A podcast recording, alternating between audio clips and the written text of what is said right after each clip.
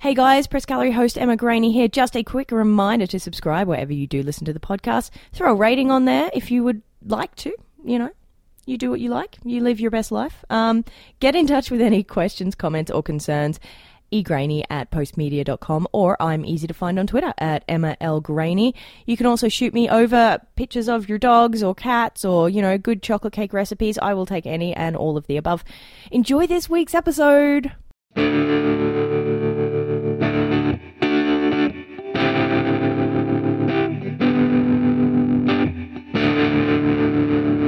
Hello and welcome to the Press Gallery, the Edmonton Journal's politics podcast. I am your host, Emma Graney, and this is the Game of Thrones edition. It is Friday, March 9, 2018, and with me today, my fellow legislative reporter, Clare Clancy. Hello. Hello. Fresh off the throne speech. Oh, looking just absolutely delighted with it. Yeah. You have a glow about you, a throne speech you. glow. Thank you. Paula Simons. Good morning, Miss Graney, or, or I guess depending when you are listening to this, good day. Yes. Good day. G'day, mate. How's it going? And Graham Thomson, you don't have a gr- actually a throne I speech think glow it's, about it's a you. glow from the nuclear option in the throne speech yesterday. Graham's growing an extra eye from that nuclear option, just like the fish in The Simpsons. Okay, so we're obviously going to be talking about the throne speech and what happened yesterday and kicked off spring session. We're going to talk about the man who leapt from his conservative politics throne this week and then he rode away on his horse, Brian Jean. And we're going to finally talk about the new king of the Conservative Party, Jason Kenney, and what we might see from him this session, and generally what we might see this session, which kind of started yesterday, which was Thursday, but really starts for reals on Monday with QP. Bill 1 was already introduced yesterday, but I guess technically it started. Technically. So, throne speech. Fun, right, Graham? You know, I didn't get past page three. Because it had news in it. They Yeah. don't usually They have news. They never have news. I mean, I, exactly. never. Yeah. I mean, it's Sarah Sarah O'Donnell is so excited on Throne Speech Day, and I always think, "Oh, sweetie, you're like, you're like, you're like my, my kid used to be on Christmas Eve. It's just not that that exciting." But this this year, it really was. Oh man, yeah, like normally, like you know, like uh, the, the, yeah, these are puppies and, and uh, you know, and rainbows kind of documents, and then You compare page them three, to a unicorn. and unicorns, things, yeah, a lot, lot of unicorns in throne speeches. It's always like this, this pretend how great things are. And then page three, screeching halt brings up Peter Lougheed and uh, turning off the taps. It was, it was the wording was careful. I love the word throttle. throttling off the taps, uh, down, not cutting off. It was, it was very carefully worded. I think some, some politicians missed it completely. I talked to them afterwards. I go, "What are you talking about? Turning off the taps?" But because It was on page three, guys. page three Come here. on. So uh, this was uh, this was the the Notley talking about, and she the thing is, she had a news conference beforehand, which is really unusual. An embargoed Yeah. news. Em- embargoed, but Yeah. still unusual to make sure we, we, no one missed it. Because now she alluded to um, Peter Lougheed and taking bold action, and if necessary, we'll do the same thing. And I Uh, had to go and ask Graham. I'm like, "Hey, Graham, what what did what did Peter Lougheed do?" Oh, that was very Did good. I get it? That was very I got good. Lougheed. Uh, yeah, I, I, I'm going to give that an eight point five. Thank you so much. Uh, and of course, this harkens, harkens back to 1980 and the National Energy Program and the fight with Ottawa. And uh, Lougheed passed a law that ramped down production like to 85% of capacity. And so he, he began slowing down the, the flow of oil to Ontario, which drove, of course, central Canada up the wall. Yep. And that forced Ottawa back to the bargaining table, and Ottawa sort of backed down uh, to a certain extent.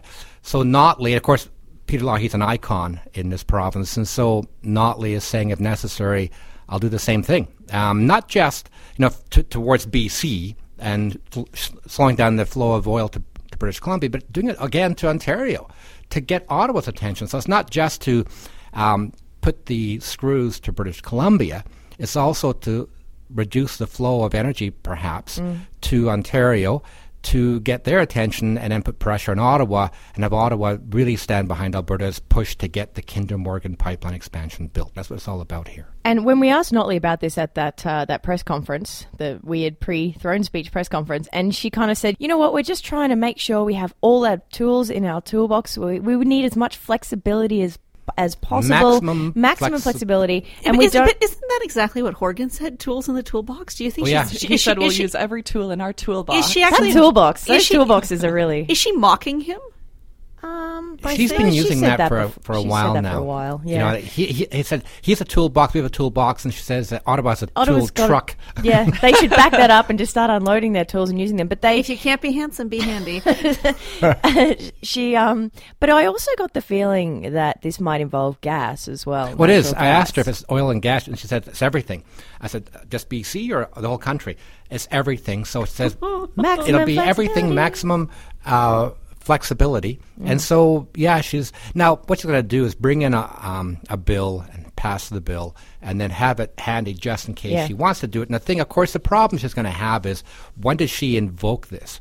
Because when Horgan, uh, in the end of January, said that he thought he had you know, jurisdiction over pipelines, that gave Notley an in to bring down the wine boycott.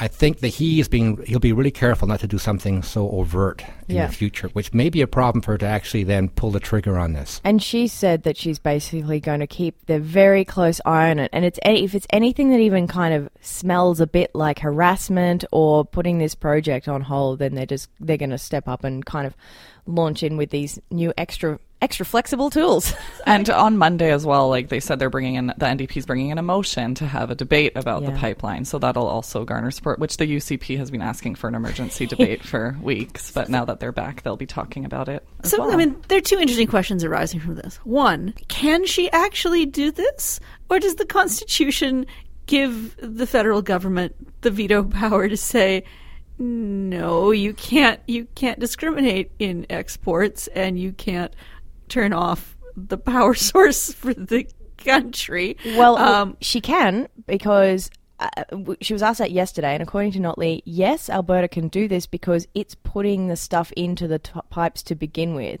So if you're just putting in less, that's that's fine. Yeah, I mean, I guess you're right. Because as long as as long as you're saying throttle, as long as you're reducing, um, it, it, it, it's a bit like the discussion we had about wine, right? I mean, you can reduce the amount of BC wine that you buy without calling it a boycott. You can reduce the amount you put into the pipes, but I, I think it will beg an interesting constitutional question. The, the the second question is. Does she actually have any intention of doing this, or is the the point of this just to sort of cut the legs out from under Jason, Jason Kenny. Kenney. You know, I mean, it's interesting because Ken, Kenney yesterday is sort of like, well, well, it was it was my idea first. I know. Um, you know, that's not that's not really. I don't think the greatest offensive position. I mean, it's one thing if if Kenney had been able to go into session and rail against them for not being tough, but now you rail against them for for taking your good idea. I mean, I did see people on Twitter saying, "Well, then we might as well just elect Jason Kenney," but I, I don't think I don't think that's necessarily how people who are not UCP partisans are going to think. But it is interesting. That's a good point, uh, Paula, because uh, for, for weeks now, whenever you mention this idea of the, the so-called nuclear option, turning up the taps, turning down the taps, throttling them back, whatever, uh, she would always say no. Um, no, there's no way. You know, uh, Kenney wants to build a wall around Alberta, so she made fun of his idea, and then and she adopts it. now, with, with, with modifications, right? Because Yes. she, she, Kenney said turn off the tap, and you know she's like, That's "Oh, we wouldn't turn classic off the tap. We just we, we just you know turn it down." Blah, But blah. it is, you're right. It is, you know, then Kenney can say, well, it was my idea first, but uh, yeah, fine. So the thing is, so in other words, if you give the government advice and they take it, then you complain about them taking the advice. uh, so that there's, but also going back to what um, Clare said, this is the government getting ahead of, of Kenney by taking his ideas. For example, Kenney wanted to have a motion, a, a debate on the Kinder Morgan pipeline, and Notley said no. And now they're having a debate on she, the. she didn't answer his letter. yeah, he's still Well, I mean, he, I that. mean, he wanted to call them back into Back- an emergency session. Right. But I mean, why would she give him that? I mean, it would have been stupid politics to let him dictate the terms. But- now she gets to say, "See, that was a good idea. Now we're going to do it." So what happened this week on Tuesday? The House leaders met. Brian Mason met with the House leaders and the other parties to discuss the upcoming session. He does not tell them about the motion he's going to bring in on Monday. On Wednesday, a news conference to announce he's bringing in a motion to, on this debate. so it's a way of him saying publicly we're going to do this, and again get ahead of Jason Kenney, and then this speech from the throne uh, get ahead of Jason Kenney, so he can't come in the House on Monday and demand an emergency debate on the Kinder Morgan, and then put forward the idea of turning off or turning down the And taps. so interesting to see the NDP harkening back to the Lougheed era. You know, it's just completely out of kind of the UCP messaging. Well, from and, and what's fascinating, I mean, you know, for those of us who remember Peter Lougheed, um, I mean, let us. I, I wasn't me. born. I wasn't born at the time. I mean, I, I was I was in high school when Lougheed made the famous speech, and it was a moment I'll never ever forget. He sort of went down to you know to like the the bunker that we use as the I guess it would have been the press briefing room he would have been in, right? I mean, I was a kid at the time, but um, and way and, before my time. and they did. in Alberta. Let's all list I am- our ages. I am younger than Graham, but significantly older than Clare and Emma. But I mean, so I was a kid, and it was it was like a council of war. It was like you know, like FDR's you know day that will live in infamy speech. He he went and he made this live broadcast to all Albertans. And basically said, you know, we're going to do this, and he had graphs and he had charts, and this is this is long before you know you had video effects. So they were pretty basic graphs and charts, the kind that you would use in a kid science fair project. Uh, but it rallied the whole province behind him. The, the irony being, of course, that who was the leader of the opposition? Grant Notley, Rachel Notley's dad. So there is something. Really? I didn't know that. I that. didn't know that either. Whoa. Oh, So you didn't know? That. Oh, yes. interesting. 'cause- So, I mean, there is this weird kind of What? Greek. Graham, what? I'm learning everything about Alberta politics as we go along. Graham is incredulous that you do not know this. Yeah. So, I mean, at the time, Grant Notley was sort of the one voice and standing the one up being literally Like- the one voice. Uh, uh, b- being the person standing up to Peter Lougheed. And so it is so ironic to see Rachel Notley, Grant Notley's daughter, repositioning her, herself as Peter Lougheed's daughter, as Peter Lougheed's heir and successor. And she must have invoked his name, I mean, a half a dozen times yesterday alone, right? I mean, she wants the mantle of being Lougheed's successor, which is, of course, the mantle that uh, that Alison Redford sought for herself, that Dave Hancock sought for himself. I mean, everybody wants, including Jason Kenney. including Jason Kenney. But you know, I mean, she. Th- there is such a, I mean, a strange poignancy. Uh, I sometimes wonder what Grant Notley would think if he saw his daughter, a the premier, and b uh, Lougheed 2.0. Well, the thing about um, this idea of who is the the true heir to Lougheed, Lougheed, if you looked at his policies, is a New Democrat. He raised royalties on oil companies. He lost. They kicked him out of the uh, Calgary Petroleum Club, called him a socialist. He began buying companies. He bought the Pacific Western Airlines. Peter's wonderful airline. he, he began getting involved in the economy. The things that the, the, the, the NDP, you know, you'd think would be in favor of, and the PCs would be against, and the UCP would be against. Actually, Lougheed brought in. So, in a lot of ways, the NDP is the heir apparent to someone like Peter Lougheed. it's it's just ironic that she's you know not just adopting the the nomenclature but but the policy platform so you know uh, and and in the hopes that people will rally behind her whether it will work i mean hardcore jason kenney ucp supporters are not gonna fall in line but for for people in the middle mm, maybe Maybe. I agree. Let's move on to Brian Jean, who we usually refer Hold to on. on a- this a- podcast. anything else in the throne speech? I don't know. I didn't get past page. no i mean there there, there three. There I were mean, lots of things. there in were the lots room. of I mean, things in I mean, throne I mean, the, I'm the, being tongue in cheek. no, but no, the the rural Graham, there were so much. the rural crime initiative is is actually interesting because again, this, That's this- another UCP thing. This, this is the same pattern, right? I mean, the UCP wanted an emergency debate on rural crime, and they're like, mm, okay, you know what we should talk about? We should talk about rural crime. Well, because the UCP had a bunch of um, rural folk come into the ledge last session and they packed out the public gallery and they were there to push for an emergency debate on rural crime and talk about the problems that they're seeing in their communities. And the NDP was like, you know what? No, it's not. A, it doesn't meet the criteria for an emergency debate because that is something new that is an emergency that that that's the and this doesn't fit the criteria. So we're not going to have the debate. So then when they had that rural crime initiative, I was actually watching Jason Kenney and Jason Nixon on the front bench there. Um, you know, reading through the throne speech. And at points, they were just kind of like grabbing the, the throne speech and both pointing at it and kind of shaking their heads and rolling their eyes and like, oh, that's what we were doing. That's what I mean, we I mean, she, she she is gaslighting them. It is really quite something to see, but but smart because this is this is a hot button issue, and ironically, in the in the wake of this case in Saskatchewan, the Colten Boushie Stanley case. Um, I, I think this is an issue that does need to be taken seriously. Probably didn't need an emergency debate at the moment that the UCP was calling for one, but it is a legitimate and serious problem for a lot of rural Albertans. And so, you know, again, eating that lunch, you might as well have two courses. And the other final things there were some um, Bill two and Bill three are going to be Diversification. yeah. Bill two will be some diversification thing with tax credits and Bill is- one is to, is energy diversification, which is which came is which is again. I mean, that's right from the Lougheed playbook. And Bill three will But be that's about renewable back to the energy. rainbows and puppies and unicorns in terms of I being love fuzzy. puppies. But uh, yesterday too, Jason Kenney, which was interesting, said um, when asked about the first bill that was brought into the House, it was his reaction was kind of interesting, just saying like this is an example of what a government would bring forward if they've run out of gas. yeah, So he did. Now let's switch gears. Is that okay, Graham? If we move over now, you got anything else to get off your chest? Think of it like a therapy session. Oh, really? Actually, don't do that. Um, Brian Jean, who we usually call Paul Brian Jean on this podcast, it seems very often, he's resigned. He resigned on Monday, which I don't think was a huge No, surprise to most people. Um, he's had an awful lot going on in his uh, personal life over the last three years, I suppose, ever since he came back from Ottawa, um, and then took the man- you know took the top job at Wild Rose, built it up from nothing.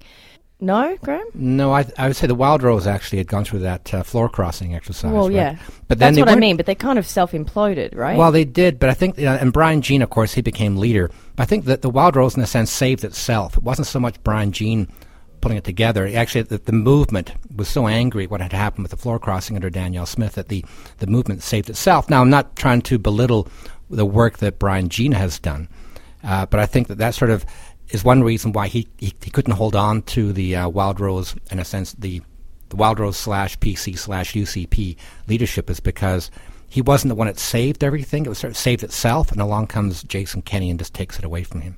Yeah, like a kid on the playground with the bully comes Right. and takes your ball. Yeah. I mean, it, it's interesting. We had a line in our editorial this week that Brian Jean was the most popular premier Alberta never had, and you know the editorial board had some debate. Uh, I'm not a member of the editorial board, but I got to listen in a little bit about the discussion of you know would he have become premier if he'd hung on to the leadership of the party if the two parties hadn't merged? And it's a, you know we'll never know what that alternate history line would have been, but I think odds are not unreasonable that that he might have been premier had had things gone in a counterfactual direction. But I mean, we will never know. We'll never know what kind of premier Brian Jean would have been, um, and. I don't blame him if he feels a little embittered as he leaves as he leaves life. But uh, you know, I think people will remember leaves him. political life. Yeah, yeah, again, yeah, not life. He might be actually gunning back his life uh, to a large extent, but I think people will remember him um, with you know uh, for the class and dignity with which he bore himself as leader of the opposition, um, his dignity in the House, the way he responded to the Fort McMurray wildfires, uh, the dignity with which he held himself as Jason Kenney came and took over his party and and pushed him out of a job. Uh, he I think he will be missed in in the legislature. I think also he, period. he was becoming more of a, a moderate voice, a thoughtful voice in, on issues like climate change, which then the, the UCP needs moderate, thoughtful, respected voices in the uh, the caucus. Now, of course, um, Jason Kenney said, "Look, you know, we want him, you know, we wanted Brian Jean to stay and become an important part."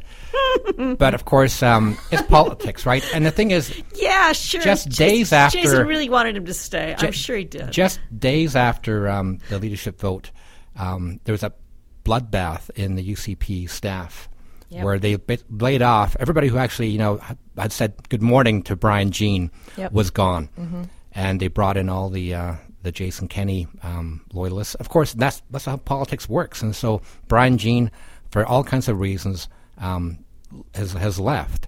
And I think that yeah, I think he will be missed. Um, but of course, this this is now the Jason Kenney party, and there's no sense as anybody out there who could be a rallying point for dissent within caucus.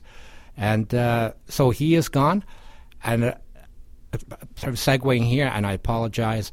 He, he says goodbye, and we get an, a hello again from Derek Fildebrandt, Yeah, I'm glad that you brought that up. who had a news conference this week, and we all turned up. The media was packed. Of course we did. and it was well worth it. Oh, I haven't had so much fun at a press conference in many, many moons. And now we can say, to quote Derek Fildebrandt, politics is full of bull. Politics is full of bullshit. yeah, no, Are we allowed to say that on the podcast? Yes. I don't know. okay. says the host who swears too much. we we weren't allowed to say it in the newspaper, but we'll just hope that nobody nobody from our senior management is listening. No, we won't. We won't hope that. But yes, but it was a direct quote from Derek Fildebrandt, and and who's to say he's wrong? But, But the it thing is, there's a certain irony of it coming from Derek Fildebrandt. Uh, Graham had the, Graham had the line of the week though, in which he said he was almost waiting for Fildebrandt to blame blame the deer for walking in front of the bullet. well, because he's blaming everybody else for everything that goes wrong with him. And he, the thing is, though, he's he's still he's, it's a good sense of humor. Um, but he's very thin-skinned, and uh, we're pushing him because he had his news conference to announce this. Um, MLA should take a five percent wage rollback Yeah. until the Until the budget is balanced. And it's sort of a, it's a it's a typical simplistic um, kind of thing you'd expect from Fildebrandt. But, so we had a couple of questions, and then we went off just on what what the heck are you doing? You're sticking around, and then he kept saying, "Well, can we, can we go back to my my, my private At members one, bill?" at one point, no. he said to Graham. At one point, he said to you, Graham. He's like, "Look, okay, w- I'll take another question on this, but only if you write about my motion." Because he's he's drawn the second private which I members did, bill. and I made, Yes. yeah, and I said it was. And It you're was right. I mean, he he took those questions rather well. He Yeah. he's told the story about how he He's holed up in his apartment for weeks drinking Well, scotch. No, hold on. I, I wouldn't laugh at that. The guy obviously has gone, if- like, on a personal level, human level, he went through a really low point. But in his it's life. rare that you see a politician admit that so publicly. I, I think I felt on a human level, I felt bad for him on a human level, but yet on the political level, he did it all to himself. This wasn't somebody who's been unfairly treated. This guy blew up, but he did it to himself. he he was so depressed he didn't pay a parking ticket. Oh, so right. then at the end, the his legislative director got up to clarify he has now played the par- he has now paid the parking ticket, and then he stuck his head back into the room and said, "I pled guilty on that one." it was a very fun press conference. But it, but it's interesting because you know Graham said there's no one left in the UCP caucus who can be a threat to Jason Kenney. The interesting thing is, I mean, there are two schools about what Derek Fildebrandt is going to do. Is is he going to be helping Kenney from the outside in hopes of one day returning, or is he going to be undermining him? Because one of the first things he did, even before the press conference, after Kenney said he wasn't going to have a shadow budget, uh, Derek Fildebrandt went, "I'm going to have a shadow budget all by myself." Derek Fildebrandt, party of one. I will present my own shadow budget, and I thought, is him. he? Is he subtweeting, uh, as the kids say, Jason Kenney? I, I think that I think that's more a shot at Kenney than it is and at he Notley. also said he's been doing shadow budgets for years too. with the Canadian Taxpayers Federation. Yeah, Didn't so- do him with Wild Rose, but The, the problem is he's become a punchline, literally a punchline to, to a joke. Uh, we had that with um, Notley had the speech. Uh, you covered it last Saturday, right? I did, yeah. The um, it was the provincial council, and she said, you know, Saskatchewan had this thing with the license plate. We f- stood up for Alberta, and and we won. And BC has tried to do this with the pipelines. We stood up for Alberta, and we won. And then Jason Kenney fired Derek Fildebrandt, and nobody stood up for. you. No one stood up for him, and we all won, or something like that. and so the thing is, people right now are ridiculing him, and mocking him. He's become a punchline to a joke, and I don't see him playing any sort of. Um, He wasn't there yesterday. He was not there for the throne speech. I was in the gallery checking out who was sitting where, what was happening, and he was not there. Um, he says he's going to continue being a an independent conservative voice um, for his constituents. But There was- what there Brian was- Mason said too was, you know, just talking about the punchline thing. Brian Mason in his press conference said, um, "Derek Fildebrandt unchained. What could possibly go wrong?" So I don't know. Maybe we'll see some interesting things happen in the house it- with him. Well, it's interesting because the other thing he said this week is that the Alberta Party had made overtures to him. Uh, the Alberta Party, the Alberta Party was very, very quick to say, um, "No, no, no, no, nobody here. Uh, uh wasn't us." nope. Did you see Greg Clark's tweet to him? he got a gif of a sloth that's like, "How about no?" I did see it that. was amazing. when I talked to the Alberta Party spokesperson on that, um, he- uh, he was like, Niall, he basically was like, that's an emphatic no. Okay, very, very briefly, because we are running out of time here. The session is coming up. Jason Kenney's going to be in the house for the first QP on Monday. Um, Jason in the house. Jason in the house. What are we expecting here? Fun? Fireworks? Yes. Civility and decorum to the highest degree. and they all laugh. I think we need That's to end. what he think- said yesterday. I think we need to end there. I mean, I don't know how you top. I how you top that. I guess we'll talk about it next week, what it ends up being. Clancy, thank you for that. Let's move on to our regular segment, Good Stuff from the Gallery, in which we recommend things that we've read or seen or listened to lately that we think you might also enjoy, dear listeners. Clancy, you want to kick us off here? Um, I'm recommending a piece from GQ called Dragon Man, the man who sells people hunting guns. And it's really interesting. It's about a man in the States who basically sells the assault rifles that have kind of been known in um, different mass shootings over the last few years, and just what his thoughts are about um, the fact that he sells guns that can kill people. It's a really fascinating read. Interesting. Uh, Paula, what do you have? Uh, my favorite piece of the week, it's a New York Times story, although I'm going to give you the link to it on the Edmonton Journal website so that we get all the clicks. It is about depopulation in rural Japan because nobody is living in towns and, and farm communities anymore. And so those communities are being overrun by gigantic and ferocious wild boars in a post apocalyptic, or I guess maybe it's a pre apocalyptic, and some of the wild boars are radioactive.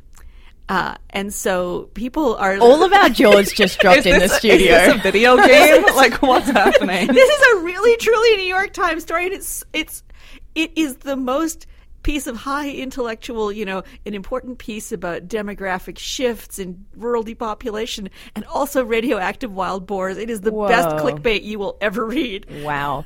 Wild boars are actually probably in Australia, and people go pig hunting and then they stab them and they take their dogs. Fun fact. I'm going to recommend. Uh, Paula, that's blown my mind. I can't wait. I can't wait to so read that. excited to read that. I'm going to recommend a uh, a podcast that I listened to this week. It was on uh, the podcast called On the Media by WNYC Studios, but it was this one particular episode called Face the Racist Nation. It is extremely interesting. It's talking about how the media is covering white supremacy groups and Nazis and all of those hardcore people that never really got a platform before recently, how we portray them, should we even be talking to them the language that's used about it. And as a as a journalist it is an absolutely fascinating listen but excellent listen. Highly recommend it. Very thoughtful. I don't know that i came out with a, a decision on any of it but it was really gave me food for thought graham Um, I want to say, first of all, I'm looking forward to reading the Insight feature that Paul is working on for tomorrow. Thank you. It's uh, it, this is a, a joint project that Y- Yuri Graney, uh, Johnny Wakefield, Paige Parsons, and I have put together under Sarah's uh, expert guidance yes expert guidance. That's what that was. It's fascinating. Uh, quickly, I know people really love it when I recommend movies, and uh, people on, on Twitter don't seem to like my recommendations. uh, the Post. It's a movie with uh, Meryl Streep, uh, Tom Hanks, about the uh, Washington Post, the fight over the Pentagon Papers Yes. with Richard Nixon. It's really well done, uh, well also, acted, of course. also before Emma and Clare were born. The, well, 1971, so way back then. Yep. Uh, back in the time of rotary dial telephones. The my great grandma had one of those and newsrooms full of reporters. Yeah, exactly. but the thing is, um, it is a celebration of journalism and a condemnation by proxy of Donald Trump. That's the way I read into it. So I thought it was really, it's a really well done movie, and it is it's timely as well as looking back at the importance of journalism in the, in the past and why it's so important today. Guys, thank you so much for joining me here today on the Press Gallery. Clancy, Paula, Graham, and join us again this time next week to discuss the first week of session. Kenney in the house. Getting in the house. I'm really excited. I'm going to spend this week tweeting from the gallery. They kicked me out of it because there was a brass band in there for the throne speech, so I'll be going to be happy to get back in there. Thanks, guys.